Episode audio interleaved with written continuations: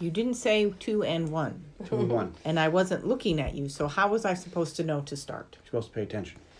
Welcome back. To the Underappreciated Movie Podcast, where four friends discuss movies that they love, but nobody else does. I'm Elaine. I'm Carly. John. Tony. Each of us has picked a specific movie genre. Mine is horror thriller. I have science fiction fantasy. I have drama and romance. I have action adventure. I feel like perhaps you should change your note Tony, to say something like each week one of us picks a movie. Well, I mean, we're Because we have picking- opened our uh, rules Yeah. up a little bit. Not necessarily going to be I mean, picking isn't this in a that genre. conversation we this have week- off air? Yeah. We kick off Tony's birthday month. I feel like it's Oh! more fun if we talk about it on air. Andre appreciates the so. behind the scenes look. don't It's think his so. birthday. Happy birthday, Tony. Do you have a ship that you use just for like orgies and stuff? No. What? What? Ew. In Thor Ragnarok, I know. Why would you ask him that, though? because that's where the what if he came said from. yes? I expected him to actually. like, yeah. Big orgy fan. Well, Alright, they, well. their re- rendition of Blue Monday wasn't bad. But other than that, yeah. they're What'd not you a pick great for band. Tony's birthday? I picked 2022's The Menu, Mm-hmm. which is a movie I happen to know It Tony is. likes. It is, in fact, is a movie. A movie. And it doesn't qualify under our old rules, but it does qualify under our new rules. I still think it should qualify under the old rules. If I don't, I mean, I had never heard of it. I guess maybe if you're only following, I, and which is surprising because we all know my love for John Leguizamo. It was a big deal a couple of years ago. Like I think and it was nominated for like five. Saturn Yeah. Awards. Mm-hmm. It was a big deal in the genre, Yeah, but if you don't watch that genre, you probably never heard of it. I'm John Q. Public. Thank you. it has to be really popular for me to even notice. Well, this was written by Seth Reiss, who wrote for the shows The Onion and Late Night with Seth Meyers, like hundreds of episodes. Yeah. It's a TV writer. Also written by Will Tracy, who also wrote for The Onion and did three episodes of Succession and worked on Last Week Tonight. Which makes me wonder if this is how that guy met the director. Could be, because it was directed by Mark Millau- Millard, who did 23 episodes of Entourage, Good show. 12 of Shameless, and 16 of Succession. I don't know. If, And he did some Game of Thrones too. I wonder if Entourage holds up. No. You know, I did just John- finish Game of Thrones. I need a new uh, series John- to watch. There's no way Entourage holds up, but you might still actually enjoy it. So maybe you should watch it. You're looking for a new show. I, I, I need a new show and an old show, and Johnny Drama yelling victory may be the one. Mm-hmm. I still think Johnny Drama is going to hold up, but I don't think that show's going to hold up. And I think if you rewatch it, you're going to be even more annoyed at Vince. Mm-hmm. I might. Mm. We'll All see. right, well, Maybe we'll start that little shindiggy right after uh, podcasting. Yeah, I'll, It I'll look forward to that update. a lot of the people in the cast were on at least one episode of Succession as well, but I did mm-hmm. not talk about all, mm. even all of them because I never finished Succession. not a big watch I never watched it at all. But Like at first, I was like, okay, it's good, it's interesting. Second season, I'm like, all right, how long is this gonna fucking take? I feel like they, they stretch it out longer than it should be, and I want to know how it ends, but I don't want to watch all the shit together.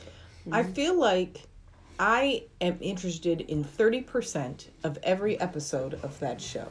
I've never seen a single You wouldn't like it. single percent. I don't like it.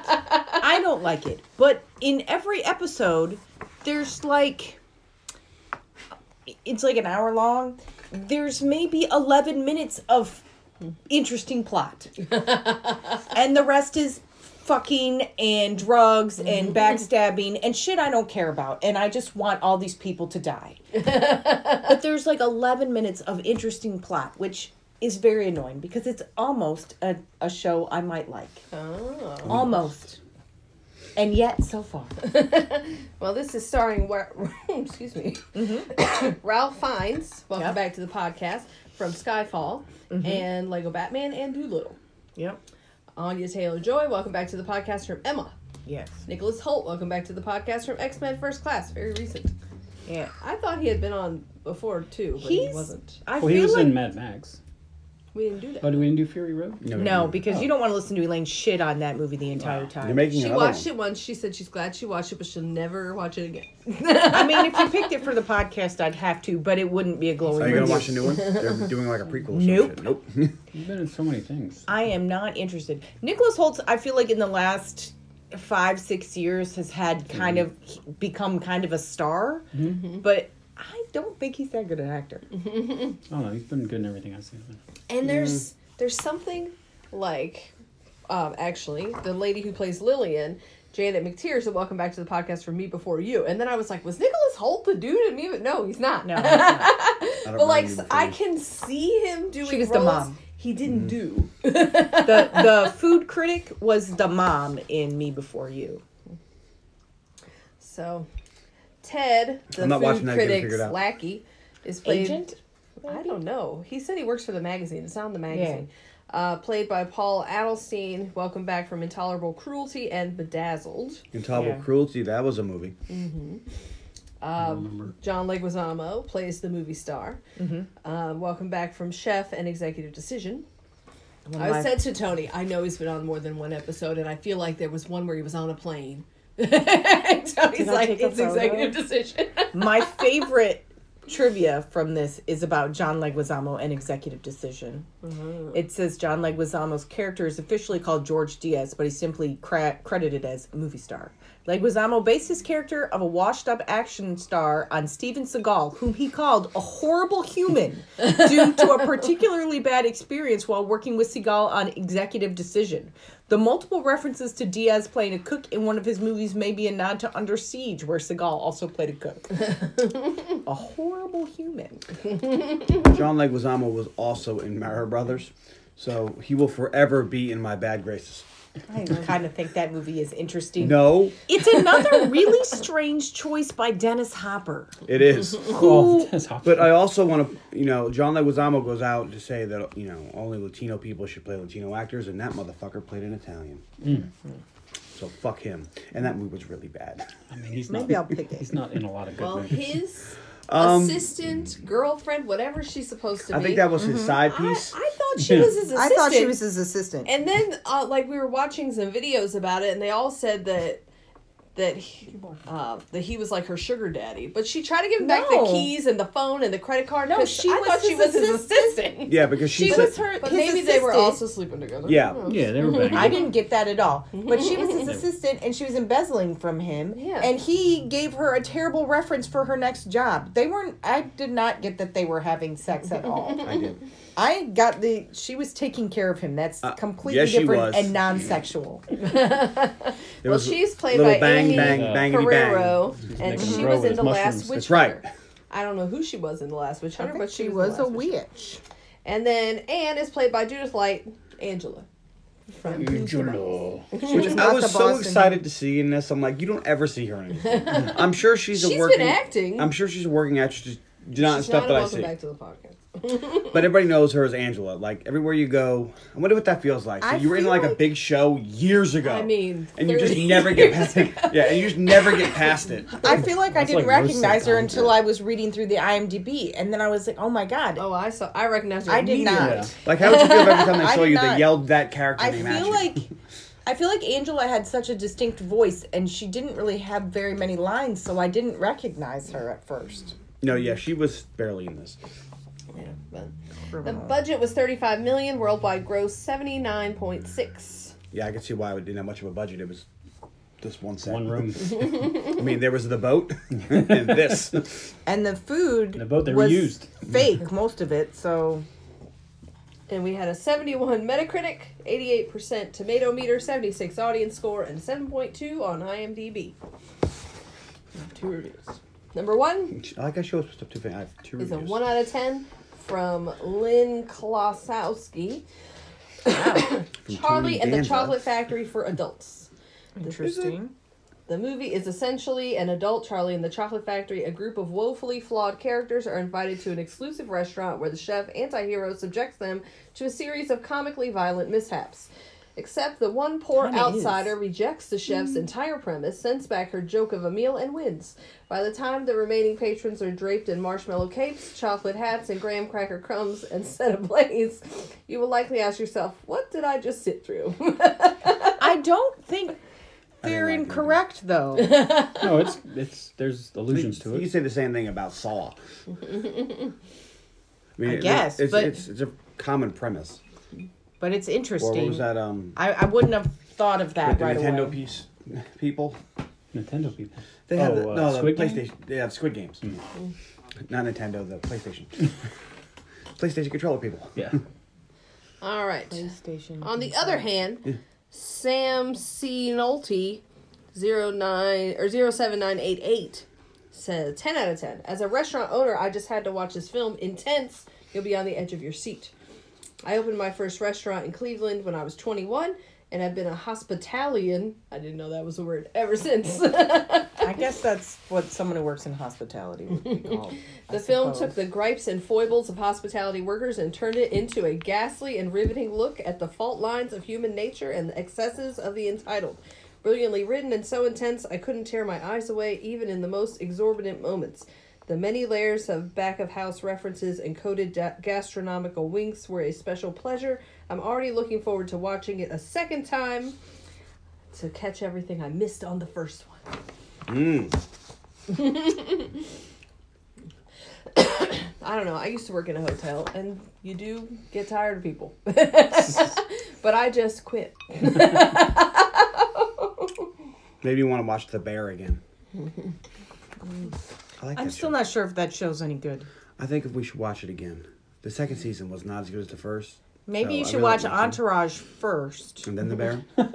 and then The Bear. Lane's really Little into the palate Entourage. cleanser. It's still too close to The Bear. I did So just watch The watch Bear it. a couple months ago. I feel like we need to give that show more breathing room. It's really good though. I don't. I didn't expect it to be so good. All right. Well, what'd you think going in, Elaine?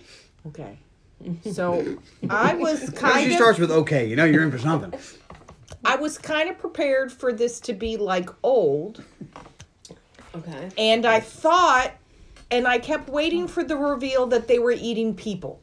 I thought that because I knew it was a thriller, uh-huh. and I thought it was going to be like a horrifying realization that they aren't eating what they thought they were eating, and that the exotic food one of them was going to turn out to be people or like kittens or like like really upsetting things. Oh. Or like That in- was not what it was. what was that uh, Matthew Broderick? Uh, but I was Brando kind movie? of like I didn't think it was going to be scary. Fresh- Freshman. yeah, where they were but I was expecting animals. something like old with a really slow build into this Oh, horrifying realization that oh my god, Soylent Green is people. So that's what I thought. Okay. Tony. I was like, oh, we're good. I love this movie, so go ahead and do it. I made you watch it, so Yes. and John. I thought, hey. So I've always this is one of those movies where I'm like, I want to watch that, but not today. And Oh, just so you had heard of it. You were aware. Yeah, I was aware of it and was gonna watch it when it came on HBO, and then just never got around to it. Okay. Kind of like Black Adam, which I still haven't seen. and I'm like, you know what? I'm never gonna watch that. But I'm glad you made me watch this because I finally get to check it off the list. Sometimes John's aware of things that I have no idea he's aware of. Well, well, it was in all the press and everything. It was a pretty big movie, Yeah, it like I was. said a couple years ago. I don't. Maybe I just. You just don't follow It's funny because pop because culture stuff, probably. when I suggested The Gentleman to you, and for some reason that just slipped through the cracks, and you had never seen anything about it, it was super weird. Mm-hmm. I mean, maybe this is like that for me. Like I didn't even know it existed. And then Tony was like, "You should watch the gentleman." I'm like, "All right." It right." happens. It happens to me too. Every once in a while, someone's like, "Dude, did you see such and such?" I'm like, "I don't even know what the fuck you're talking about." It won 18 Academy Awards, and well, that's why I didn't see it. your brother's in it. I was like, "I don't know what you're talking about." Your brother just sometimes shit slides past you, man. Well, it slid past Amanda because last night she was like, "What are you doing?" I was like, "Movie notes for the menu," and she's like, "I never heard of it," and she likes horror and Yeah. thrillers. I was like, "This isn't really. So, this is a thriller." When we a sat down to eat, I just started over from the beginning, and You ate she food watched while the whole thing. You got to. Did you look at your food and feel underwhelmed? Like, damn. I want pita bread with my face on it. With my tax records on it. Yeah, that was that was really intriguing. to which funny, I'll probably forget later. But Lane's like, You eat the evidence. like, you don't think they have another copy? I mean, they got it from somewhere. It doesn't matter. She's like, eat the evidence. They're all like, like, oh, what you do got you me. do? What do we do? And I'm like, eat, Eat the you eat the evidence. All right. Well, the movie opens with Tyler and Margot waiting for a boat that will take them and 10 other guests to a very exclusive restaurant that is $1,250 a head. Margot wants to smoke, and Tyler's like, please don't. It's going to kill your palate. You won't be able to enjoy the food. It's very nuanced, very delicate, and smoking kills your palate. Yeah. And She's like, okay, fine. Also, she's like, you paid $2,500 for us to go out to dinner. That's bananas. But it's your money, so fuck it. But I wonder what she calls it. We don't know. the boat arrives and they see some i refer to them as exec bros the whole movie The That's all exec in my notes I call I refer to them as like stockbroker dudes. I we I don't know exactly. So what they that's do. how stockbrokers are portrayed in like all movies now. I'm sure I wonder how much they hate that shit, like real stockbrokers.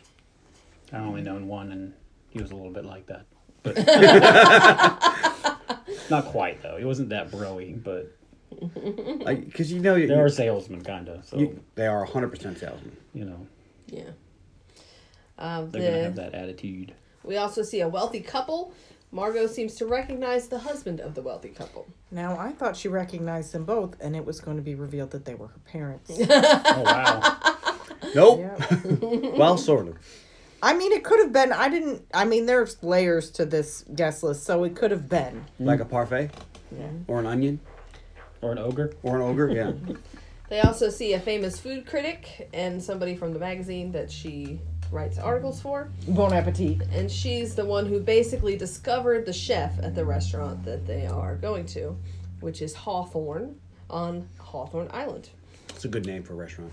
And then on board, they also see a movie star, and his assistant is how I refer to her in my notes. I best get Gilligan Island, Gilligan's Island vibes right now. No.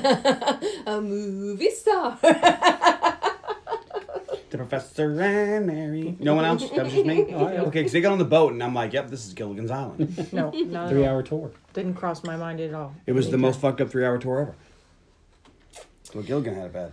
they are welcomed onto the boat with a single oyster in a sauce with lemon caviar pearls Okay. made of alginate. Which I'm sure tastes like shit because if you ever had caviar, it's disgusting. It's not real caviar. It's made of algae. It's lemon. Mm. It's oysters with lemon juice on it. But the lemon juice has been turned into like lemon jello using algae. Mm. It They looked seem to think it's good. it looked really pretty. See, I have a theory about this high end food. Everybody says it's really good, but if you actually try, like, this is gross. Well, like, you don't have the right palate for this. Like, no, you're lying to yourself. Margot is with you because she's like, I think I would rather just eat plain oysters. They're plenty good. I don't need this milky whatever is on this and the lemon pearls with alginate. She's like, I Like just they like said oysters. in uh, Willy Wonka, where is fancy bread? In the heart or in the head? is it real or is it you make it up because you want it to be? But Tyler is very into this. He's a big, big foodie. Is it snowing? So, when they get off the boat, they are confirmed as the people who have made the reservations by Elsa, who is like the hostess. So I'm surprised. So when what what's his nuts? The main character dude. Well, actually, he's not the main character dude. The Tyler. chef? Yeah, him. Or Tyler. Tyler. Tyler. So when Tyler gets there, they're like, "Oh, is this Miss So and So?" Margot got upset. Margot was a employee of Tyler. Why would she be upset? She's an escort hired to be his escort. So I she didn't think she was upset. I she think had the fuck he- you look. I think she probably expected him to call ahead and I- say, "I don't have this chick anymore." I don't no, no, I think she she overreacted then as an employee. Because then he's like, "I'm sorry," and she's like, "Whatever." No, she was I more like whatever. I think it's a direct. It.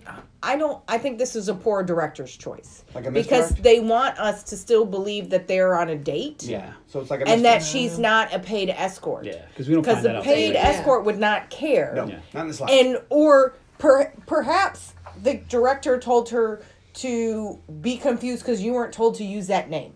Hmm.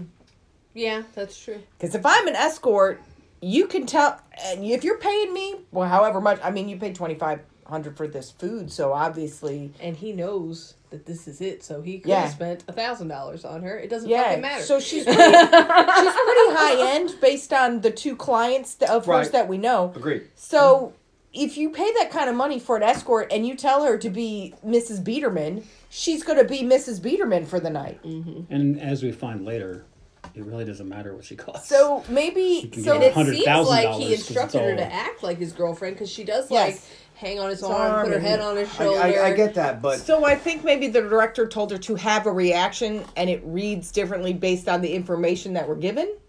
it just seems like she got a little bit more upset than she should have. Well, um, Or maybe she, expected him to call ahead and give her name to this expensive ass restaurant, which I would. I've changed my partner. It is now so and so because if this restaurant requires you to give everybody's name in the mm-hmm. party, It you is weird probably that needed to call update and update them with Well, this new and Also, information. you're the kind of person who's going to pay twenty five hundred dollars for dinner. You don't have to tell them shit. Mm-hmm. This Like, guy I though, for two. This But guy I think this guy, but this is different. This is Tyler, the foodie, who's obsessed with this restaurant. And I'm mm-hmm. sure, I'm, I'm pretty sure that Tyler figures that if he didn't bring what's her name, they Maybe they wouldn't let him in. Oh yeah, that's So probably he's why like, he didn't that's- tell them. Yeah, he's like, I'm trying to keep I'm this just on gonna the- show up until and it's hope too for the late. best. But then he would have told her, "Hey, you're so and so." Well, he doesn't. I think he doesn't give a shit. He's whatever hook or crook he's getting in this. I don't fucking- know. Well, he had a Thank hook- God that girl broke up with him, though. She saved her life. Talk about a bad breakup. Yeah. Um, the boat leaves. Elaine's so smug right now. He's so happy. I don't know, man. Elaine made a funny.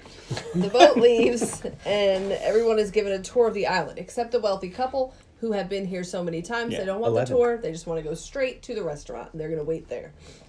And the hostess here is just creepy. Yes, much like- of This this. like- woman, Does she ever blink?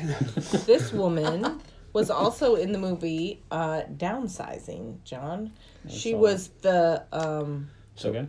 she Yeah. was the woman that takes Matt Damon to the poor side of town.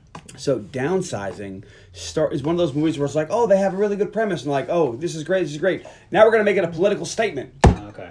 and half of the movie they just like hit you in the face with it, and it never stops. Like, It- ah, you ruined it. Like they could have been subtle about it. No, they hit you in the face, and it kept going. I don't know. I would be interested to watch it again. It takes a very sharp turn.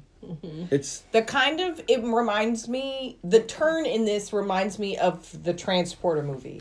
You think you're watching one thing and it's really good and you're really interested. Like, I'm and then it makes a sharp left and then you're like but this is a completely different movie that you've just changed to is the- halfway in the middle. What is the turn on the transporter? He's a guy who transports be- and we think that he's and maybe he has a problem with human trafficking but then all of a sudden he like falls in love with this no, no. girl It that he goes from a psychological like s- action thriller kind of like the girl gets kidnapped Who just a straight mm, by the seen it in a numbers action time, flick. Where he's just rescuing this girl and he's fighting guys in oil and Yeah, whatever. It just it's a by the numbers action flick of the second half, and you're like, Oh, okay. The first movie because they had a really good idea. It seemed like they didn't know what to do with the end. Okay. The first half of the movie is a really interesting movie Mhm. that's No, really I see happening. what It's slow build. There's character stuff that's ha- it's a completely different movie. It's as if they took the sell. first half of Alien and the second half of Alien 2 and it just went for and they just chopped them together. It's totally completely different. Gotcha.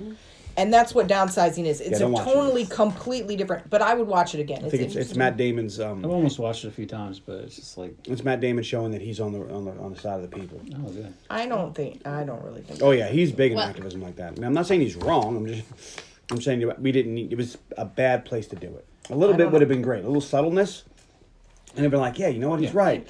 But it hit me in the face with it for another hour, just much. Yeah, which is what which is what we always complain about when we say we're, we're tired of the woke stuff. Mm-hmm. It's not that it's any kind of woke. It's just when you're beating me to death with stuff Right. that's not, you know. Yeah. It's like okay, I, I, I get it. Yeah, we get it.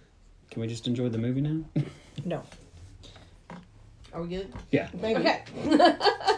we learn that much of the food they will eat tonight is grown and harvested right here on the island. We see that Awful. the staff at the restaurant live in a dorm like space where they only have beds and lockers, only essentials, no personal It's like a barracks. Yeah. The chef has a cottage that even the staff are not allowed to go inside. Because Very Tyler weird. wants to tour the chef's house. And they're like, Yeah. uh, no. Sorry, Chief. They enter the restaurant and we see the employees working meticulously preparing things for tonight. The chef does not want them to take pictures. They are asked, please do not take pictures of the food because the ephemeral nature of the creations contributes to their beauty. Tyler's been taking pictures of everything, so And he's, he's not And even like subtle about do it. He pulls out his phone, and is like click, and then puts his, Which like they're looking at you, dipshit. he's kind of a parody, but I mean that's what people do. Foodies. Wow. I don't know. I don't take pictures of my food at restaurants, I take lots of pictures people of the do. people I'm with but we. because that's what matters. That's right. We're going to a fancy French restaurant for our anniversary this Oh, year. Yeah, down in Mm-hmm. Norfolk. Oh, cool. So we'll see if we take pictures of that. I doubt No, it. you take pictures of together, but the food. Yeah, Like, like, like, I don't give a shit. unless it- it's unless like it- really cool. yeah sometimes I've seen some of my friends take pictures of like crazy desserts that they get if they're mm-hmm. kind of weird looking or something. But most people are like, "Hey, Which- steak? Okay, I wish- I've seen a steak." Yeah. like, I went to Ruth's Chris. This is an expensive steak. Yeah. It looks like regular steak to me. But if you get like some kind of crazy towering chocolate with something coming off it, you know, that's kind of fun. Which the only time you hear about the crazy food is when it's in really expensive high end restaurants. Because most of the restaurants that are trying that crazy food, it doesn't taste good. Like it's hard to make that shit taste good. And that's why there's those restaurants. Mm-hmm. And they serve other kinds of food. Like I don't know, in the like there's just like the restaurants that do this kind of stuff they have regular stuff on their menu and this is like their special tasting artistic menu that not very many people get Well, and it's just a, it's a palate thing too. Like I can give you a twelve hundred dollar bottle of wine. Doesn't mean you're gonna like it. True. You I might like like mean a, you you might like a four dollar dollar. difference between a twenty dollar Yeah, you might like a four dollar wine better. I think It doesn't mean you're wrong. It just means you like what you like. There Carl comes would. a point where I don't think I could. Like I can tell the difference between a five dollars, a fifteen dollars, and a fifty dollars. Mm-hmm. But I think when you get over a certain threshold, then it's I'm not going to be able to tell. You wouldn't be able to tell the difference between like a five hundred dollar bottle and a thousand dollar bottle. Yeah, I don't think I'd be able to tell. Yeah, I don't think I it's either. i wouldn't Although I feel like that's a test we they should have. are and I'm not served the for it. wine that is in Freaky Yeah. that it, the the dude In the dies first, from. in the first, In the the first opening meal, scene. I forget what it is. They now, are served that Beaujolais or wine. it's the right wine, and it's the right one. It's not and a it's red. the right color. It's a Chardonnay. I was Oh. like, that's cool. We know Carly's favorite tertiary object. it might be Tony pointed that out. It might be his.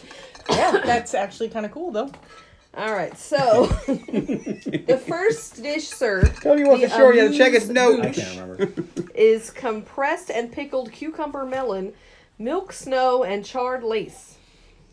As the, the it looks like little, it's like little balls, melon balls melon balls. i don't think i would like that and i do like pickles but i don't think i would like pickled watermelon i know Oh, a lot of kinds of people like pickled pickled stuff. watermelon though yeah. Um, as the guests eat, we pan around, see their conversations. Lillian, the food critic, and her dude discuss the food and pick it apart. She thinks that the milk is goat milk. She tastes some goat. and snow is overdone The movie star's assistant is quitting. She tries to give him back all the things the work phone, the keys, the He's credit like, card. you're not quitting. And he's like, no, no, no. He has to pass it back. They pass it back and forth. And she's like, I'm just trying to quit here. And he's like, yeah, yeah, but it's not happening. The exec I'm sorry. Who takes their assistant unless he's banging her? Yeah. Just saying. um, they don't do single seatings and maybe he's trying to impress her enough to stay maybe. No. about the perks that she would get as No. with him Because he knows she's still Rome and he does not care. He does not want her to quit. Yeah. She knows all that already. She's been working for him. If it was the first he was trying to hire her, that would make sense. But no, she's been working for him. This is a mm-hmm. guy that wants someone to take care of him, though. Like he Steven Seagal. need he needs somebody. But this is the thing about celebrity assistants: they don't do anything. They mm. have. It's one of like he's probably a horrible client. One of mm-hmm. those horror stories where people feel like they were indentured servants and had to be on call all the time and could never go on vacation. And Was that Kim Kardashian Like- in the system that said that? yeah, Well, He's like, a I was a slave, I had to be on call. But a said- lot of Julia them are. Roberts They said can't- that, and it was, it's her sister. they can't do any, yeah it could be a kiki like they can't do anything by themselves they need these people to be do like and they turn a certain point where they just don't even do anything they don't do Yeah. their laundry they don't cook their food they don't clean your house they don't They don't Because go they to the put on makeup They and don't pour their own food juice. Yeah, they don't pour their own Yeah. juice. They're weighted on hand Well, hand when you're and foot flying to at all Europe to do 17 promotions for your movie, you can't If- renew your driver's license. If or you find fuck, you know, someone that you really like that takes Or- care of all the details, you do not want them to leave. Mm-hmm. You're comfortable with this person. They know all your Trust them. stuff. They do the things that you they do things in a way that you love. Like it makes 100% sense and you and have it to train a new person, and then I need don't know, maybe it's because like, I'm a fuck you woman and you're can a man. Assistant. but maybe it's What? maybe it's one of those gender Shay, things. you have a man. No, maybe it's because I'm a woman and you're a man, and maybe Okay. it's a gender thing. But I don't think it has anything sexual to do with it. Mm-hmm. It Yeah. doesn't even cro- even if they are fucking, it doesn't even cross my mind that there's anything sexual here. I think it is about his codependency, and he is comfortable with her and doesn't want her to leave because he doesn't want to have to find somebody new. Yeah, but anyway, I need fuck you money so I can have an assistant. assistants would be fine. You don't get an assistant Why not? Because you believe that he must be fucking her, so you can't have one. Oh! I would have a dude. Still no, Is that a firm no? I can't have a dude. you can't have an anybody. I want an assistant. No. I want someone to bring me to the mai tai and just No. Well, here goes Harry. You want a butler? yeah. I can't have a butler. I'm Mr. Belvedere. I might let you have a Mr. Belvedere. All right. Well, we Cool. see the exec bros talking about how they're assholes, but at least they have work and money. Margot asks Tyler if he's okay with the fact that she is not into this. I'll have the Rick And Dalton. he's like, "It's cool. You're the coolest person in here." And you she's show like, that? "Why do you love this stuff so keeps much?" saying that too. Like in the beginning, he keeps saying, "You're so cool. You're so cool," and I'm like, "How did he date this girl?" But then we find out. But then why did he think she was so cool? Or is he just Yeah. trying to get her to shut up so he can enjoy the food? I don't understand. Yeah, he's a weirdo. So He is. like, Yeah, well, it's hard to it's hard to pin down his there's a couple of times that really just. But she's like, I don't get it. Why are you so into this? And he says, because chefs work with the raw materials of life and death and do amazing things with it. It's a big monologue, but that's basically what it is. It, it's an intriguing thought, but also this is where I was like, is he a serial killer? yes. The raw materials in life and just like everything's an ingredient, like Yeah. He's It a was cult a little- leader. it's little creeps, little creeps. Well, the chef introduces himself and says it's a pleasure to feed them. He asks them for one thing, and that is not to eat. He wants them to consider every morsel they put in their mouths and savor it, relish it. Don't just eat it. The first course is called The Island. Is plants from around the island placed on and around rocks from the island shore. There's a barely frozen seawater with a single raw scallop on top. No thanks. Like, you know what? I'm good. You got any They bread? act like this is going to take longer than a minute to eat.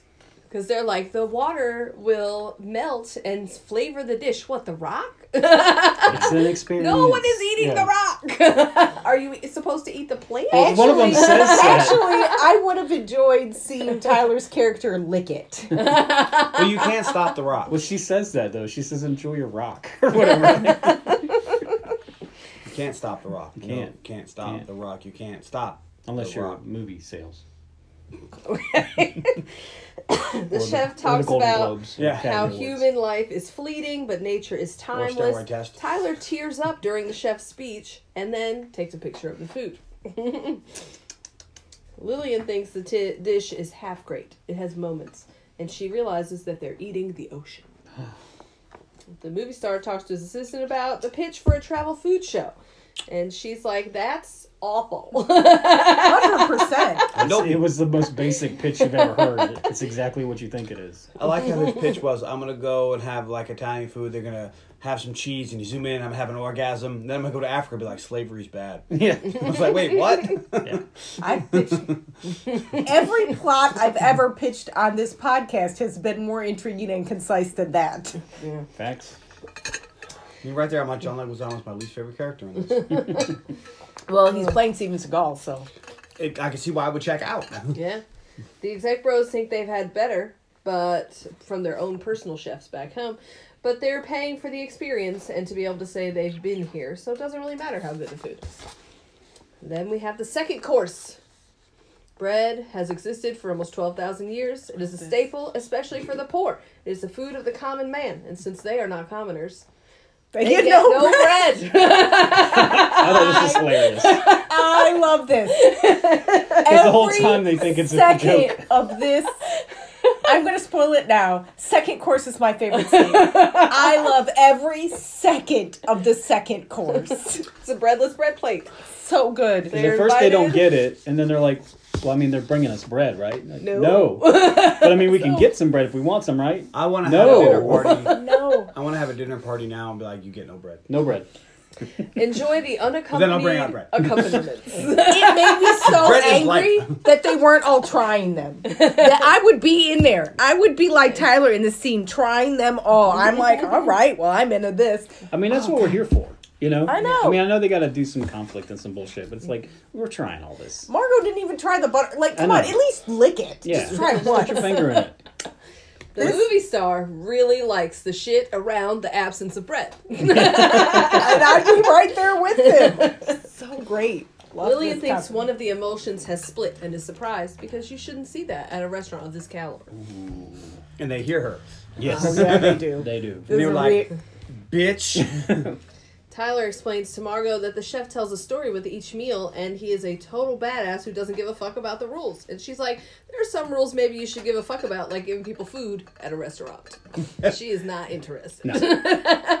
She give people food at a restaurant. I like that. And we've all we've all been here. We've all been I've never been there. no, we've all been in a situation where everyone else is into something and you don't get it. You know what I mean? And you're like, what You're the like, fuck? I don't get NASCAR, dude. it's the engine. You're like, "Eh, I don't get it. I've also been places where everybody's eating the food, and Like I'm like, Yeah. this is not good. what are you doing?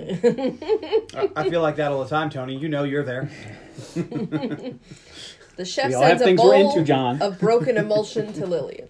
I love this. Such a petty. Well, because the piece of- original one is like the So- size of yeah. like half a coaster, but this is like a giant bowl. brought her whole. soup. I thought she How's was that, getting bitch? an extra soup course. No, No. it's a No. whole bowl, and I'm like, wow, the pettiness here is so good. They know they're on the way out. They don't give a fuck. No, The exec bros ask for bread and are told, no, there is no bread. Uh, they pull the do you know who we are card, and she's like, yes, I know exactly who you are. They're like, well, you know that we work with Doug Verick. no. And she's like, no, you work for Doug Verick. so, it's so she's so. I love She's Elsa right. in this scene. She's so good. John went upstairs and he's like, he came back and he's he's like, "What'd you miss?" And I'm like, "It's so good." you have to watch it. Rewind. He apparently is the investor who owns the island and the restaurant. So they're like, we work for the same dude. We're on the same team. Give us some He's the bread. angel investor. God, I just got that. And she's like, and she's like, no, you will not get bread. Um, she smooths one of their napkins out and whispers in the dude's ear that he will eat less than he desires and more than he deserves and walks away. Margot does not eat her sauces, and Tyler's like, fuck it, I'm taking your, your plate. But he knocks over her wine glass in the process. The chef comes over and is like, you're not eating. And it only makes sense if you eat. And she's like, I don't want to fill up. And he's like, that would be impossible. she's like, I don't want to eat this. And he's like, well, you should. And she's like, I'm perfectly capable of deciding what I want to eat and when. And he walks away. Tyler is humiliated and thinks Margot was rude to his idol. And then we've third course. Is it his idol or the guy he's been stalking? Mm. Questions for later in the podcast. We see he's ate up with this guy. we see the wealthy wife talk about how Margot keeps looking over at them and she thinks they know her from somewhere. She also thinks Margot looks like Claire, their daughter, and her husband tells her that they don't know her and she's nothing like their Claire and to drop it. The movie star asks his assistant what she's why she's trying to leave him. What's she gonna do? It's something an associate in development at a corporation. It's a different and better future than she has with him. This course is called Memory, and it is meant to evoke a memory. The chef tells them a memory of his when he was growing up in Waterloo, Iowa, Tuesday night taco night. And on, Anybody else have ABBA stuck in their head after the, hearing that? Just me? Okay. Oh, How does it feel you won the war? there was one very memorable Taco Tuesday in which his dad came home drunk. Not unusual, just as his mother, being very drunk here tonight, is not unusual. Got angry with his mother and wrapped a telephone cord around her neck in order to get him to stop. The chef, at seven years old, stabbed him in the thigh with kitchen scissors. He says that perhaps he should have stabbed him in the throat, but we're not wise when we're seven. The staff bring out smoked chicken thigh with scissors stuck in the middle. Little teeny ones. All right. That's me like, huh? we just got through course number two, which will like okay. So I'm not. I'm not. Is that really a is slow course? If build, it's just little smudges. Slow build. This is one of Little these thrillers where you're trying to pay attention, but you're still Couple not really sauces. interested. Then I get course number two, and I'm really interested. Then I get course number three, and then I'm like, "Are we watching The Perfect Host again?" There was a conga line after Because this. there was, but it made got me. cut. This is where it started to make, and I was like, man. And then I kind of wanted to watch The Perfect Host again because this was one of those kinds of movies where you're just like, oh, I don't care, I don't care. Ooh, what's happening? Mm-hmm. and then it, it's getting weird. yeah. And then we have the house-made tortillas, so the guests can make tacos with their chickens. These are their signature tortillas, but to ensure they keep innovating and don't get stale, they've done something new with them and used laser imaging machine to engrave images onto them to hopefully help everyone evoke a memory. To which I'm going to get this laser engraving machine, and tacos here are going to be awesome. While Lillian gets tortillas with pictures of restaurants she has reviewed that Is closed that Batman? due to her Good for bad you. reviews. the wealthy couple gets one that says happy anniversary and more with pictures, but that's all we see so far. Uh, Tyler gets gets one with pictures of him taking pictures of the food after being asked not to. he wants to apologize and thinks the chef hates him. The movie star gets a picture of him from a bad movie that he did. The exec bros get ones with bank statements proving their company creates invoices with fake charges and is stealing. And Elaine's yelling, "Eat this evidence!" Well, they're like, what do we do? They're like, you, eat could hold up in court. That's a tortilla. Like they're not going to submit the tortillas as evidence, but still eat the evidence. No, I, I like that. I like here's- to submit this is why- A. this is why I snack. love I mean, do we have any food? Are you gonna meat? But this is why I yelled eat the evidence because they're like, this could be held against us in court, and I'm like, well, eat the evidence. I mean, there's no salsa yet. Hold on. Where's the guacamole? also, I don't think I could eat past this point. If this chef tells us this horrible story about the time his father almost killed his mother and he had to save his father by stabbing him in the leg with kitchen shears and then he puts kitchen scissors in a piece of chicken i don't think i could eat that Well, I don't know, the, Apparently, it's delicious, according to Tyler. well, that and, and all these people are familiar. Almost all of them are familiar with it. You know, the ones the guy- their boss works for works with them. The other Yeah. ones made him who Everybody he is. except Margot knows they're here for a story. But here's the real question. Yeah. Next time I make chicken thighs, will you be mad if I put scissors in? yes but also when we think about the husband and Anyway. wife that are eating here for the 11th time I guess part of the reason they're there is because they're not observant.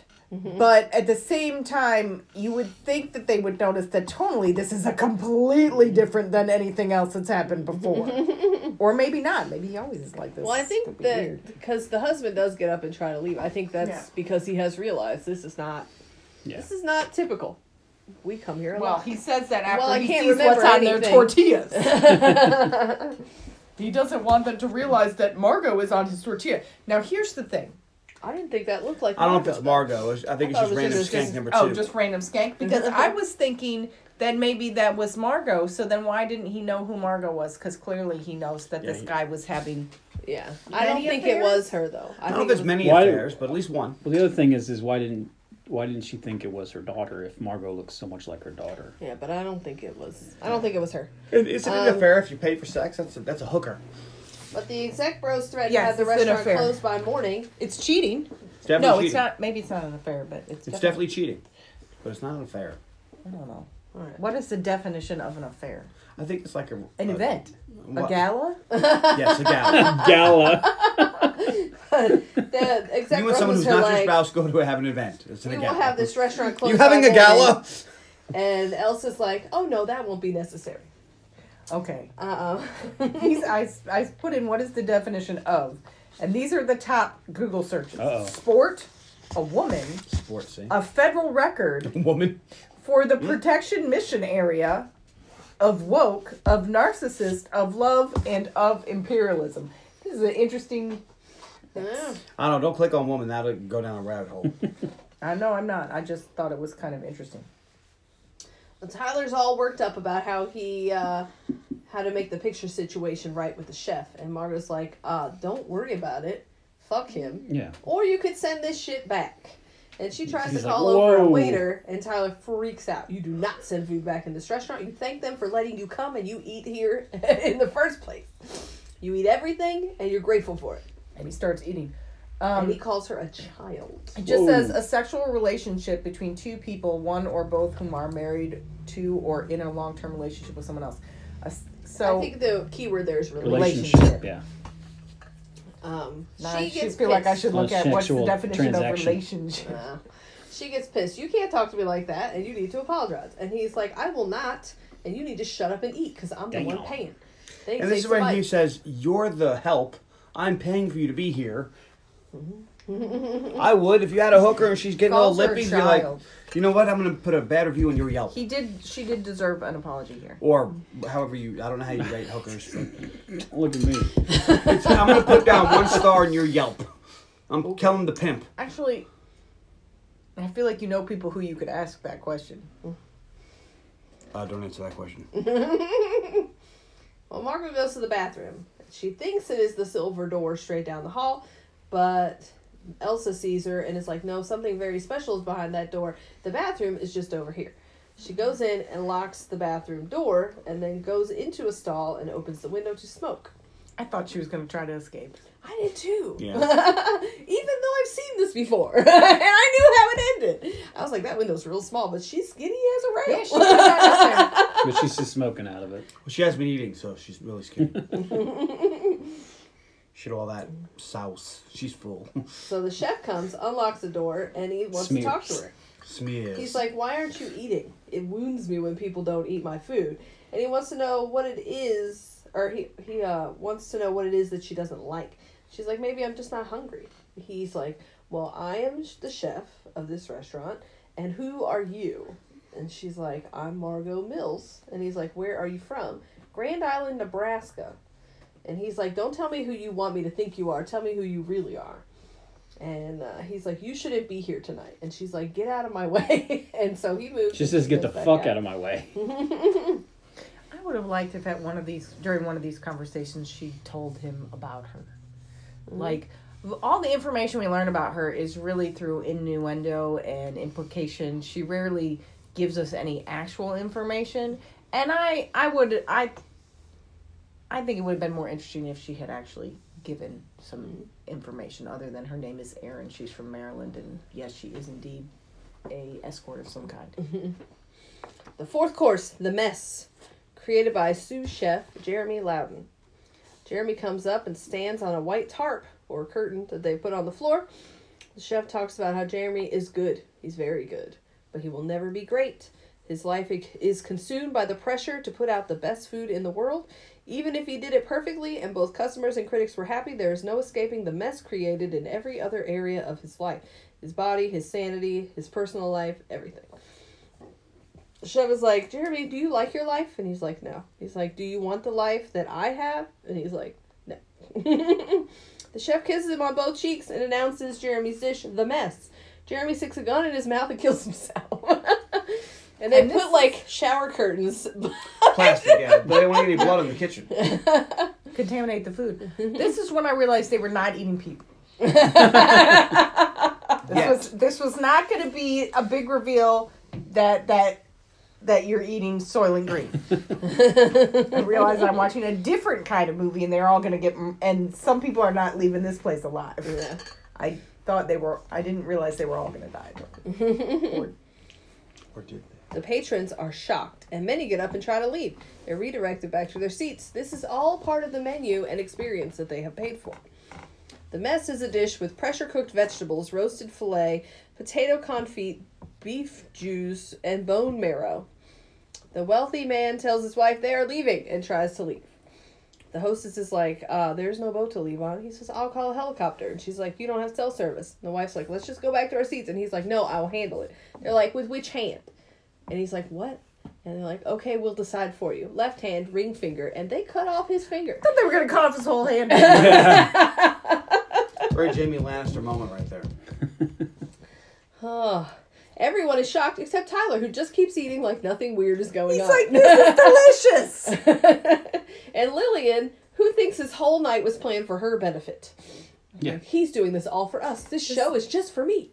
This is all stagecraft. Such a pretentious bitch. Yeah, like, okay, even if you thought the suicide was faked, how Yeah, because someone says it's Squibs. it's like how oh, do you think Squibs that is this brain. guy's hand getting cut off was fake? Yeah. Like that's a completely like, different. Oh, you ever Great seen some up close magic?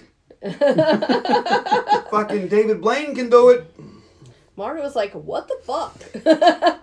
and the chef asked her to come into the kitchen to talk to him. Tyler's like, Can I come? No. the chef needs to know who she is. She is no Margot. He can tell. He served a lot of Margos. The menu and entire evening were painstakingly planned, and she was not supposed to be there, and she is messing it up. He is obsessive. He needs to know who she is so he knows whether to seat her with the staff or the patrons. She asks if he will let her live, and he says, Oh no, everyone is going to die tonight. She has 15 minutes to decide if she wants to die, die with those who give or with those who take. She goes back to the table and smacks Tyler in the face. He's pissed that she got a kitchen course and he wants to know what it was. Not that she could taste it anyway because she smokes all day and has a ruined palate. Oof. And uh, Sick burn. then they have a palate cleanser wild bergamot and red clover tea. Hello, Miss B. The exec bros talk about what they can do to get out of here. The movie star joins them and thinks they should take the knife and try to knife as many staff members as they can when they serve the food. And they're like, Do you think we have better knife skills than the kitchen staff here? And they're like, Well, we gotta try something. One of them is like, Never mind, I'm just gonna try to break the glass with my chair and we can run away. and it does not work. This one, that got that character is the fav- is my favorite of the dude bros. He actually does try. He's the one that gets the boat. Yeah. I feel like he should have been the leader. I bet if he tried a little bit harder, he could have escaped. Mm-hmm. because I tell you what, I would have been sitting in that room at the end. They would have had to murder me, like really murder me.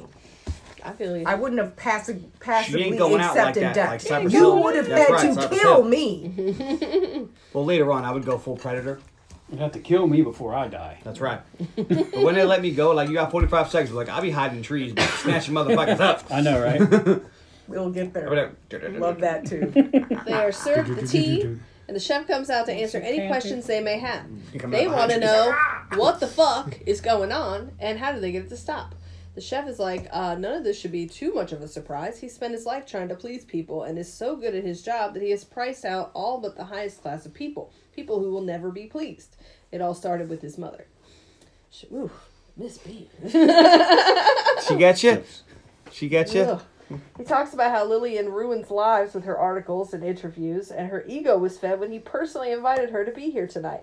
He also confronts his loyal regulars who have eaten here 11 times in the last five years, but cannot name a single dish they have ever eaten here. He says the restaurant is his life, and the um, wow, and the exec bros point out that it is not his. Doug Verick owns the island and the restaurant, perhaps by extension owns the chef. Things are a little weird now, though, as the chef says he now owns Doug Verick. He uh, has the lights turned out on outside, and Doug Verick is hanging with wings on because he's the angel investor. The, Yeah, I didn't, uh, I didn't make that connection. I did not. I didn't really think too hard about why he had wings on, but yeah. I guess I exec was too focused on other things that were happening. But it did not occur to me that he had wings because he was the angel investor, which is fantastic. His hands are bound behind his back. Yeah. And the exec bros are like, "This has to stop. Tell us a number and we'll pay it. We got money." And he's like, "I don't need your I don't care about that. Um, Like you have no power here. Sorry, So I'm else. wondering. So are these three gentlemen the high, the other? Well, they work for the other him, guy, Yeah. and they, they, steal like- money with him, so they're So- in on it. So are they the people that are in charge of the theft, maybe? Maybe. And that's why they're there? and they do not want him to die because that's Yeah. how they make their money. um, the chef requests the fallen angel, and Doug is lowered into the water. The chef is like, "Listen, listen, just listen," until it is silent. The silence means the chef is free. Um, the timer goes off. The chef wants to speak to Margot in his office. Everybody's like, "Holy shit!" now we watch two people die. Yeah. But Lillian still thinks it's a show, I think. She Margot goes and tells him that he was right. She shouldn't be here. This isn't for her. And he tells her she belongs with the staff, the fellow shit shovelers, the service workers. He recognized that she is a service worker and asks how she knew the wealthy husband. She's in service, service, right? He must have paid for an experience that rattled her. She says he wanted her to agree with everything he said while he jerked off, and that he told her to say she was his daughter and she loved him. That's so creepy. That's gross. Yeah, it's very, very creepy. But yeah, kill that motherfucker. You need to He asks if she enjoys providing her services, and she says she used to. She asks him if he enjoys providing his, and he says he also used to, but he hasn't wanted to cook for someone in a long time, and he misses the feeling. He invites her to go with him, and then invites everyone outside to take in the evening air. Everyone gets up to go except the mother, who gets up to get more wine. Tyler tries to talk to him as and is the first one behind him walking outside, where they are stopped and introduced to the next course, Man's Folly. Which actually, I think Margot actually eats this one or tries it. Yeah, she does. She does eat it. They all do, or all the ladies, All the anyways. the, guys don't get it. And that- the Except fucking- Tyler, the who takes it. well, no, the funniest part of this whole scene is when the ladies are back inside and Tyler presses up against the fucking window. because he does not give a shit about trying to escape. He wants to know what Well, he they're knows, he, eating. he knows he's gonna die. Like this Yeah. is, he's like, this is how Well, but gonna we go don't know that he knew that yet. yeah, We don't know that they know that we know. and he doesn't care anyway. Now the messers have become the messies. So Thanks, Catherine, a female sous chef, comes up and tells a story of how three years ago Chef Slowik tried to fuck her and she refused his advances. And then a week later he tried again and she refused again. And then he kept her on in his kitchen but did not speak to her or look her in the eye for eight months. And he can do that because he's the star, he's the man. He walks up to her and she stabs him in the thigh with the scissors. Oh, Elaine thought she stabbed I him thought she stabbed him in the dick. I thought I thought she did too the first time. I thought she stabbed him in the dick. but I was like, he's not. You know, that's that can go bad real quick. They Got him hug in the old pecker record. Yeah. and she wipes the blood from her hand onto his shirt. He tells her that he is sorry. And the male diners are now offered a chance to escape, and they have a 45 second head start before the staff will try and catch them. that one guy doesn't even wait. yeah, No, and he's Out like, the fucking door. and he's like, okay, well that's time we started. He didn't even listen to the rest of it. He's like, fucking out. they run for it. Because they say if the staff catches you and we never hear Yeah, it because never- that Yeah. guy catches. Just, And this is where you know these guys have no survival trainings. They all get caught pretty easily. and Yeah. hide in the worst places. I- well, They Oh, run Tyler doesn't run, and they're, he's just standing there. Yeah, they're Like, all like, have to sorry to the ladies. Hold my coat. I'll send help. They run for it. Tyler has to be told he must go, which is funny. Yeah, everyone runs but Tyler. and then he's like, You, go. Catherine invites the ladies to go back inside as it is getting chilly. And while the staff chase down the men, we see that Man's Folly is a dish consisting of Dungeness crab, fermented yogurt whey, dried sea lettuce, umeboshi, and kelp. That sounds disgusting. I mean, I like crab. I like crab. Also, And they're I like- trying to kill everybody in the restaurant. They're restaurant people. I don't know how much fighting skills I have, but I'm strangling each and every one of them motherfuckers. I like dried sea lettuce. Yeah, This is where it turns into Rambo. yeah. Um, I also would have run Thank you off first with the blood, men. motherfucker. All And the tried women to are in escape. heels, though. I kicked him off. I would have ran into those woods. Yeah, you got to run. You can't really fight. Yeah, this is when John goes. I would have gone full predator. Mm-hmm. They'd have been hearing things, and the last thing went through their mind would be their ass. I probably would have tried climbing a tree and kicking them if they tried to climb up after me. No, we find a sharp poking thing and stab them in the like eyes. a stick in the tree I'm in. Yeah, yeah, stab them in the eyes because it's soft and it'll go into the brain. And it may not kill them, but it'll definitely get them to stop running after you.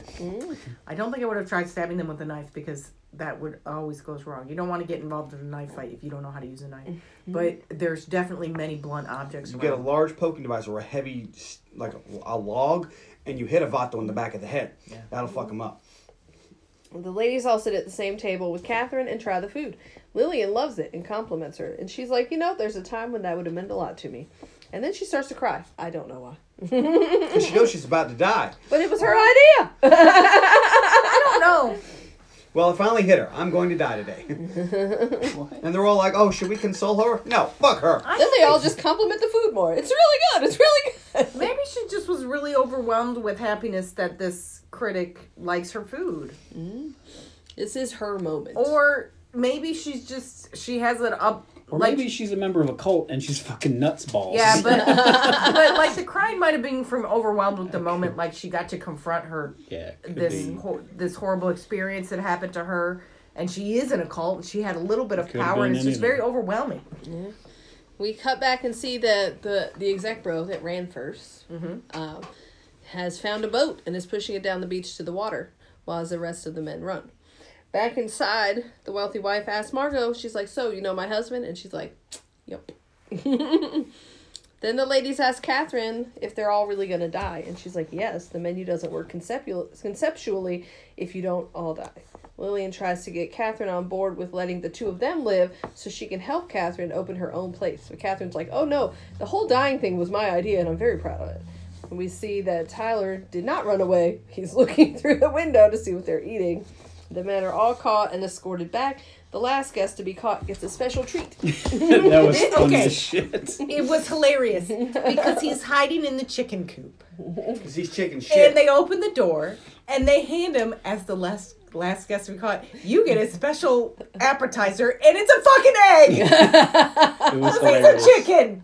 no, the best part was they close. So he good. opens like the little hatch, hands to him, and then closes the hatch. No, it was so good. But I, thought- guess it's like, where the fuck is this guy gonna go? I thought this. door. I really thought this is they were all going to be murdered by the kitchen staff, but they all come back, so that was a shock to me too. Like Some of them have been hit. Yeah, So and the John Leguizamo chick's like, how did it go? He's like, it went really well. I didn't get caught. And then he's like, "No, I'm the worst." But around this table with the ladies, Margot smokes and tells them her name is Erin and she's from Brockton, Massachusetts. The men return. The dishes are cleared and everyone returns to their table. Tyler takes as much food as he can so he can try it. And they let him, actually, because the next time we see him, his mouth is full. Yeah,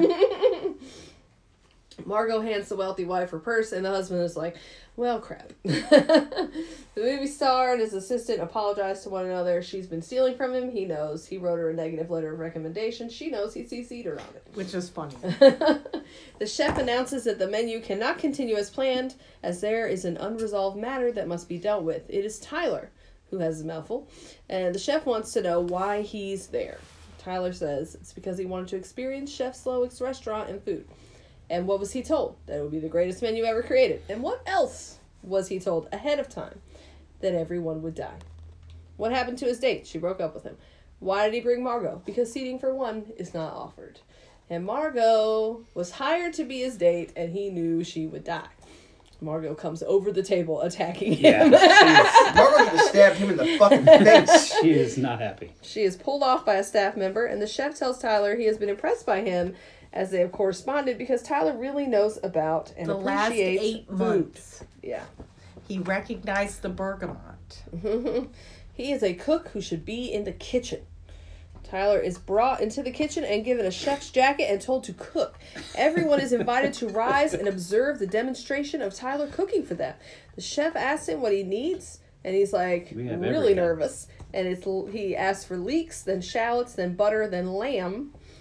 Everyone watches Tyler fail at cooking. the next course is Tyler's bullshit. Undercooked lamb, inel- inedible shallot leek butter sauce, utter lack of cohesion. I like how the chef is like, oh, he's got a new way of dicing. Uh. Because he's just fucking it up.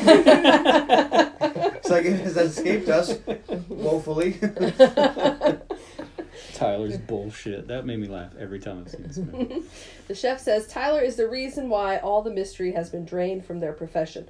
Tyler apologizes, and the chef whispers in his ear. Tyler takes off the jacket, says yes, chef, and walks away, taking off his tie. The chef apologizes to everyone for the unplanned demonstration and terrible outcome. He then tells Margot she is now free too, and invites her to the back. They need a barrel for dessert, and it is not here, as no one was assigned by Elsa to get it. The chef would like Margot to go get it, as she is one of them now. They send her to the smokehouse with a flashlight and the key. Elsa's not happy about that. No, Elsa's very upset. While she is gone, the movie star gets up and says he doesn't think this is fair. The chef is like, uh, Would you like to know why you're being punished?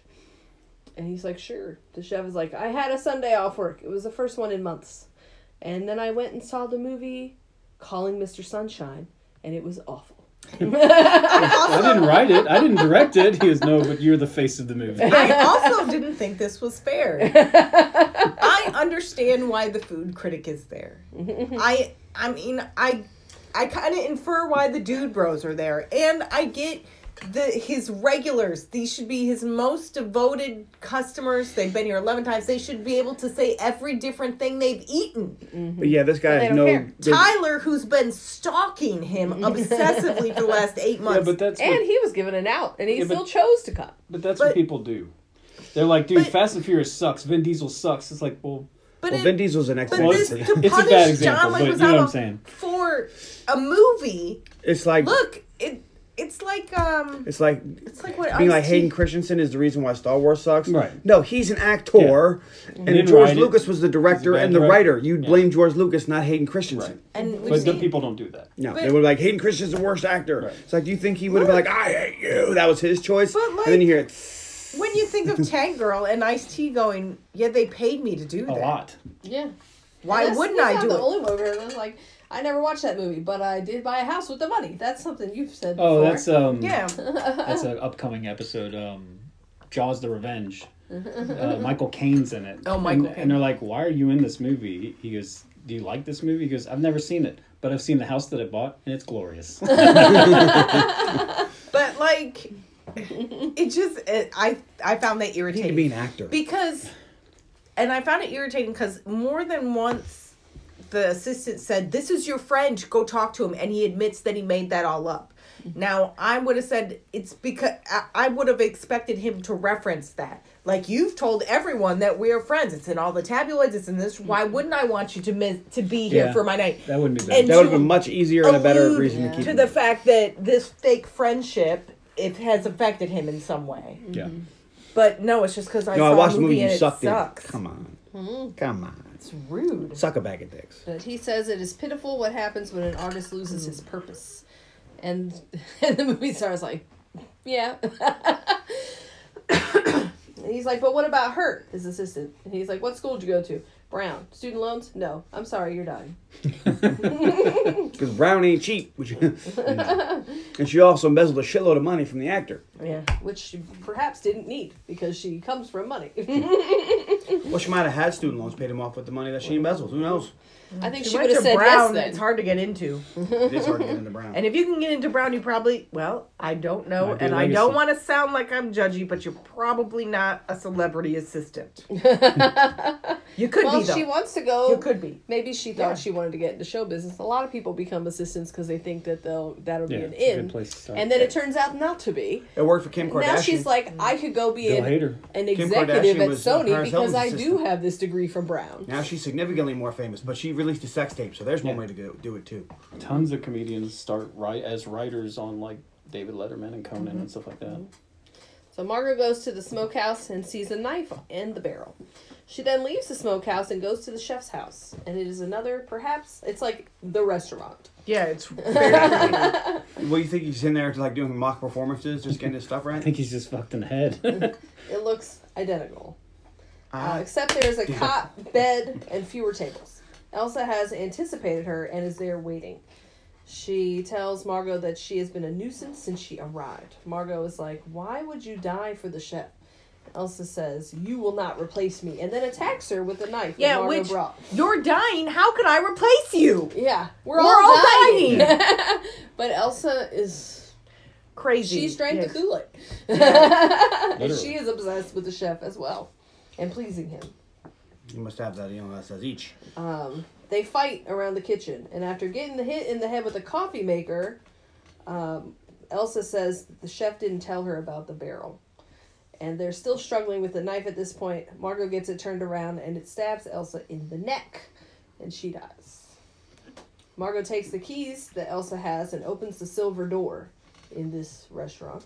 On the other side is the chef's personal area, the only place with any pictures or any personal effects. We see that he was with a lady once, probably married and had a baby.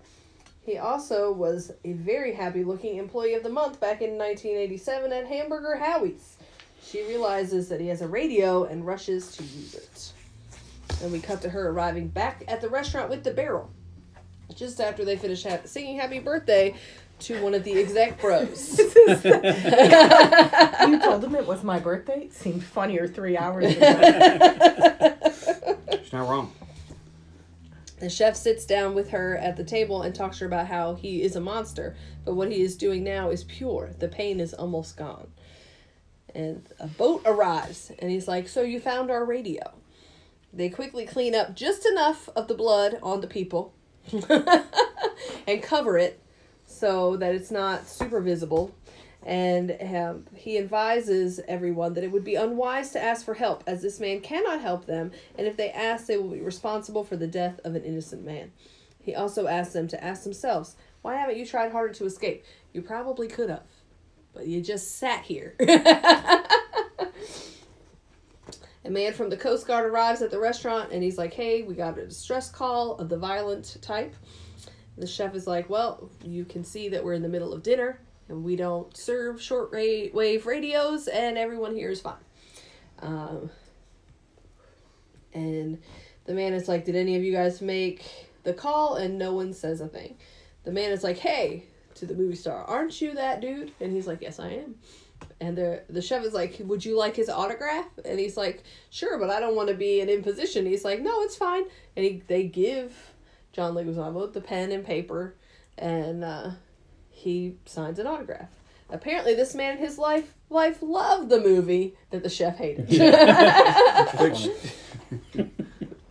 Then he apologizes for disturbing them, goes to leave, and as he's walking out, he opens the autograph because they fold it in half and it says, Help us. He kind of slows his walk down and turns around and pulls a gun and it's like, Everybody put your hands on your heads. The chef is like, Hey, hey, everything's fine. The patrons start yelling and pointing at him and saying he's crazy and going to kill them and that they need help. And Dale, the Coast Guard dude, has the chef get on his knees and put his hands up. The patrons are so relieved. now, But they're also like, but the staff, all of them are in on next to this. the Yeah. chef is a Asian member of the s- man who is a member of the staff, and he tells him to go to the side, and we see him go to the side, and I kept waiting for him to like pull out a gun or a knife or run and tackle Dale, the Coast Guard guy. So Mm-hmm. I'm watching this extra, this secondary character the whole time. Because he's kind of like a bodyguard. Yeah. Yeah. and I'm just type waiting for him. I'm waiting for him to be some kind of stuntman that's going to do something really cool. It's not what happened. No, the dude has his gun trained on the chef, and all the kitchen staff are behind him. And then he turns toward Margot, and everybody's like, "No, no, no! What are you doing?" And then he uses his gun to relight the candle on her table because it's a lighter and not a gun. The patrons are shocked. they should not sell lighters that look like that. You're gonna get killed. Oh yeah. That was a lighter. Yeah, looked like a gun to me. And the chef is like, Thanks, Dale, who removes his Coast Guard jacket and walks into the kitchen. The chef explains that in a kitchen, they all work together or it does not work. They are a team. Now he knows that Margot is not on their team. She betrayed their trust and was careless. He tells her she is an eater, a taker, and he walks away. Final course plating in five.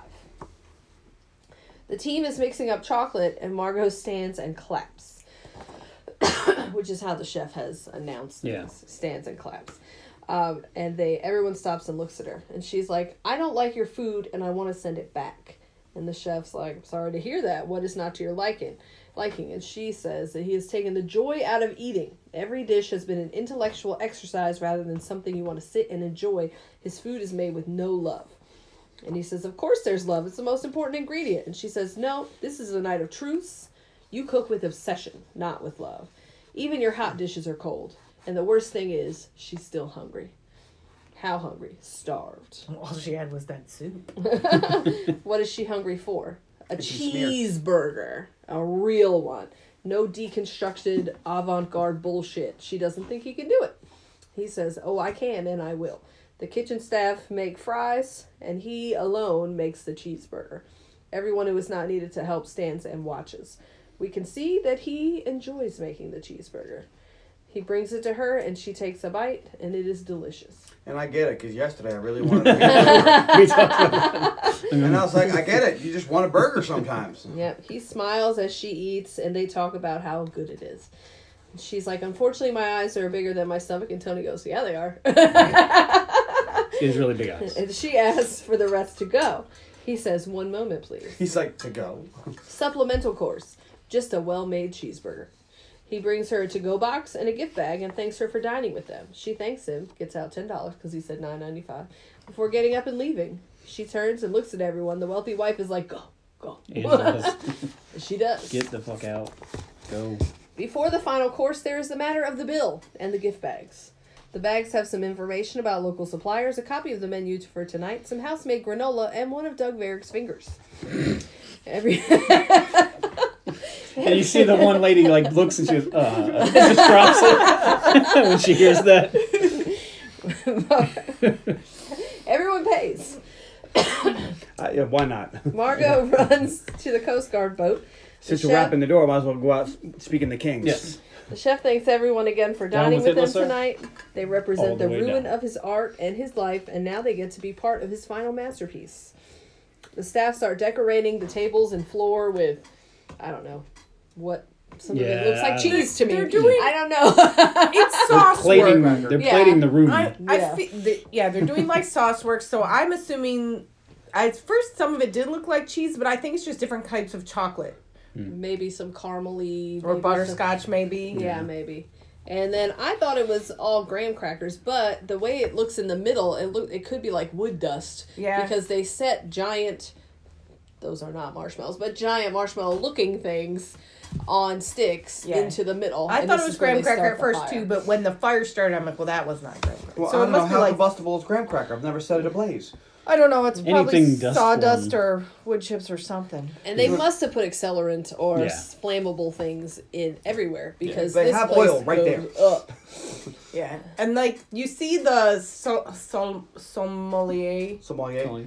uh, pouring wine on the floor, but like the flames of that restaurant, not gonna are, work. I know, but like the flames are like the blue flames that are super hot, so you know it wasn't wine. It wasn't that was wine. like no. um, Gasoline. something. So Like uh, with that one up, it could only be like gasoline. They outfit everyone with marshmallow shawls and I'm not letting them put the fucking chocolate marshmallows hats. on me. I'm not sitting for this. Then again, I still. I'm not- But you guys, you guys are are not typical. But I don't But know. you're I'm not- you're not No. Predator. sitting for this either. No, we're There's not. no but we're not. We're not.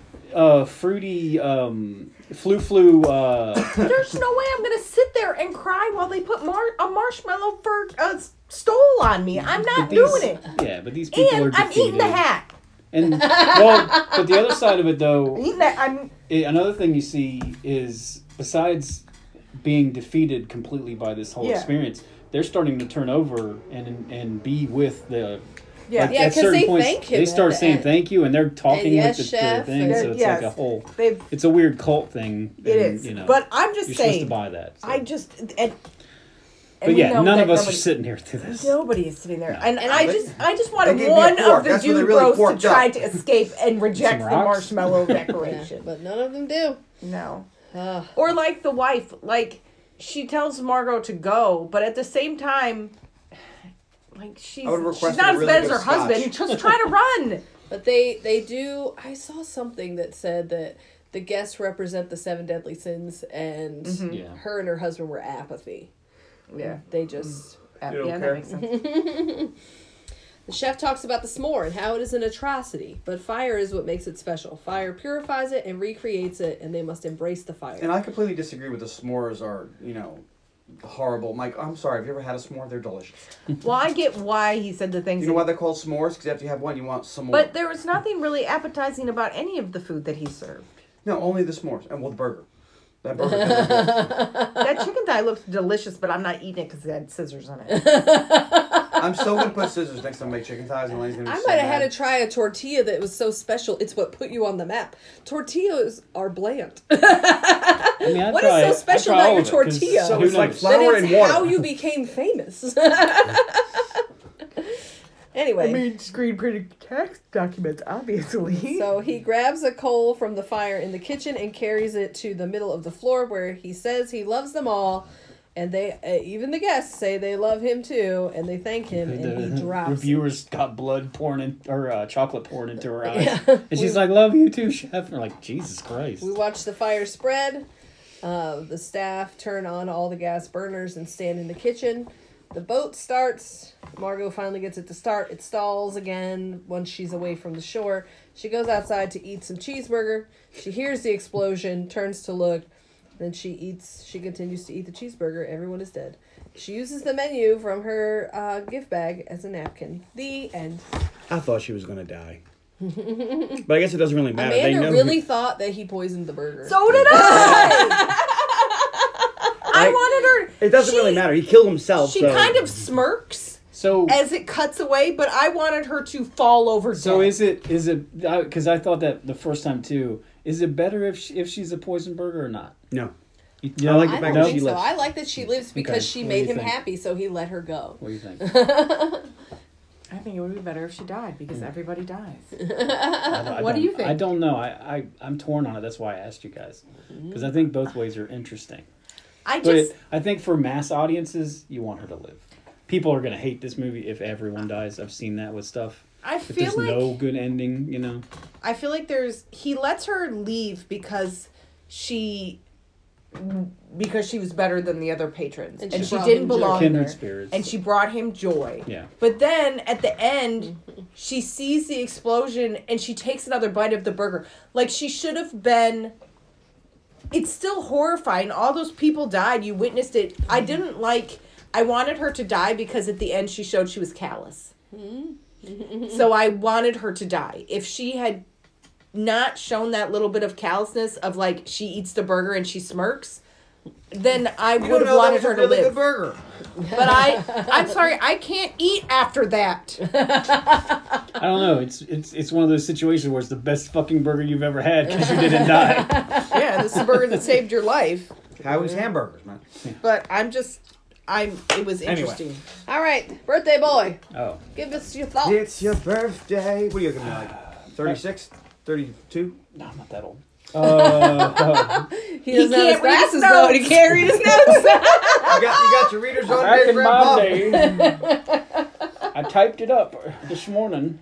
What was it like when they put electricity in your house? Was that weird? It was crazy. All the dinosaurs died. My favorite character is Chef Slowik. My least favorite character is Tyler. Uh, my favorite line. Sorry, it's on my phone. It's in the computer. It's in the computer.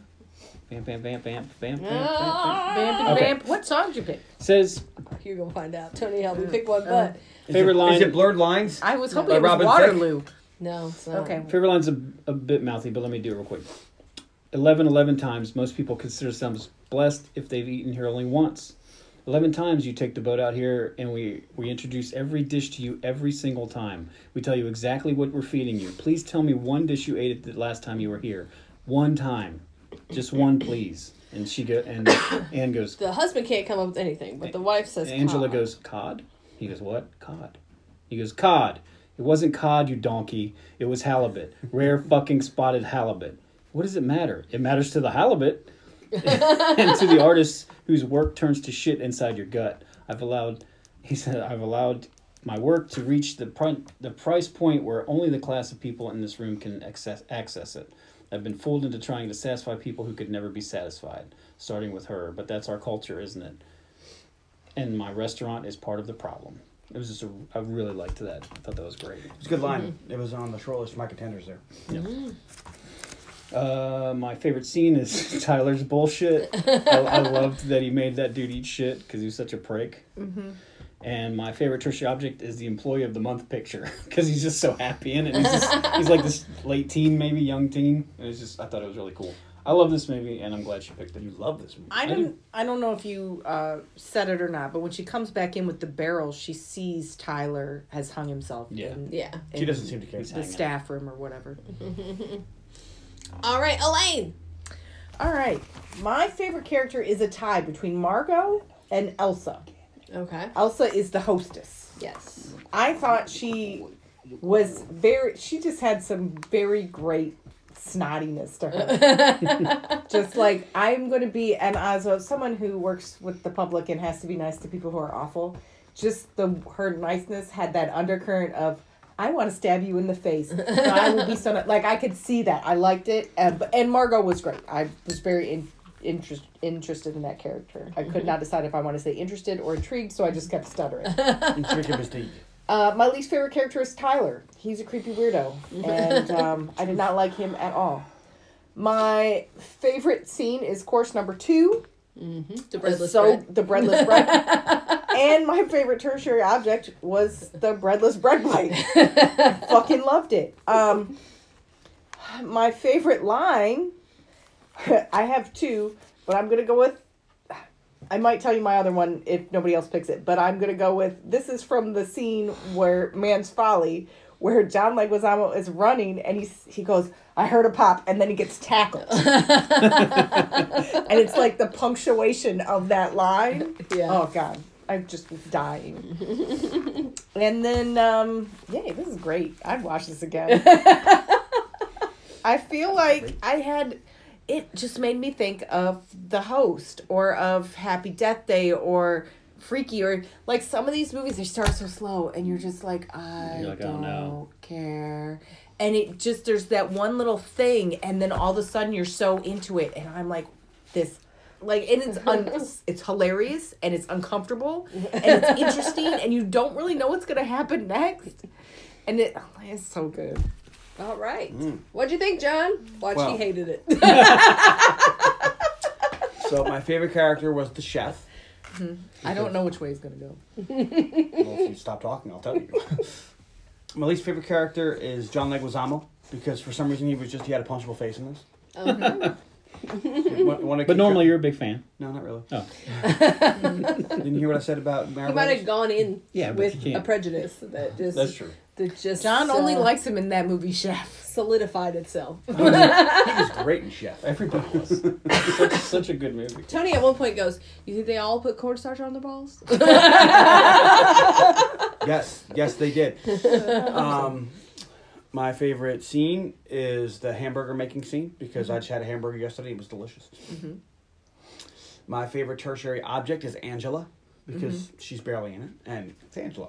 And my favorite line is when John Leguizamo comes back in. And she's like, "How did it go?" He goes, "It went great. I was the only one who didn't get caught." and then he's like, "You know I'm terrible." oh i thought that the other line was gonna be your favorite line the, with the shallots. Mhm. That's I my wrote it second down. favorite line. All right, give us my, give us our, my second favorite line. a new dicing method of which we have been woefully ignorant And I'll give it a yay. It was it's different. he did not love it. It's a low yay, but it's a yay. if yay. he didn't love it he would have named it yeah. Yeah. Yeah, John doesn't. I don't fuck around. He- I don't You get don't play and you don't front. he enjoyed it though he did laugh I did. It was that's enjoyable. why that's why I wrote down that a new dicing method of which we've been woefully because he laughed out loud. it It was funny. It was was a just a chuckle. He was laughing. Yeah. So there you go. All right. Well, my favorite character, I'm with Elaine. I like Margot and Elsa. They're great. My least favorite character, also a tie between Tyler and Lillian, because God, I hated Lillian. Mm. My favorite scene, also wrote two down Tyler's bullshit or the making of the cheeseburger.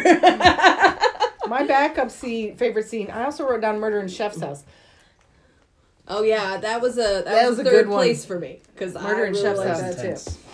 Intense. My favorite tertiary object is the gift bags with the fingers in it. For a second, I thought it was going to be the second bowl of broken sauce. oh, that's right. They bring a second. another one. That's right. They bring her another one. here, I forgot about that. another one. second bowl of broken sauce. Fuck you. Oh. Nobody Goodness. said that. so And good. I also had two favorite lines, and they were both Elsa interacting with the exec bros because I Oh yeah, ah, I love yeah. it. See, that's The, you will eat less than you desire and more than you deserve, and then the one with the tortillas. What the hell are these? These are tortillas. yes, and what are these? These are tortillas, which contain Echo Bright's tax records and other documents showing how your company has created invoices with fake charges. How did you get these? I'm sorry, but Chef never reveals his recipes. Do you know how fucked you are? We'll have this place closed by morning. Do you understand? Oh no, that won't be necessary. Enjoy. I love it. during course number two. Can we please get a little be- bread and some gluten free for my friend? No. No. Fucking dying. There's a lot of um after you watch it a few times, there's a lot of hidden shit in it too, and stuff I didn't know because I just don't know this stuff until I watched a couple videos on it.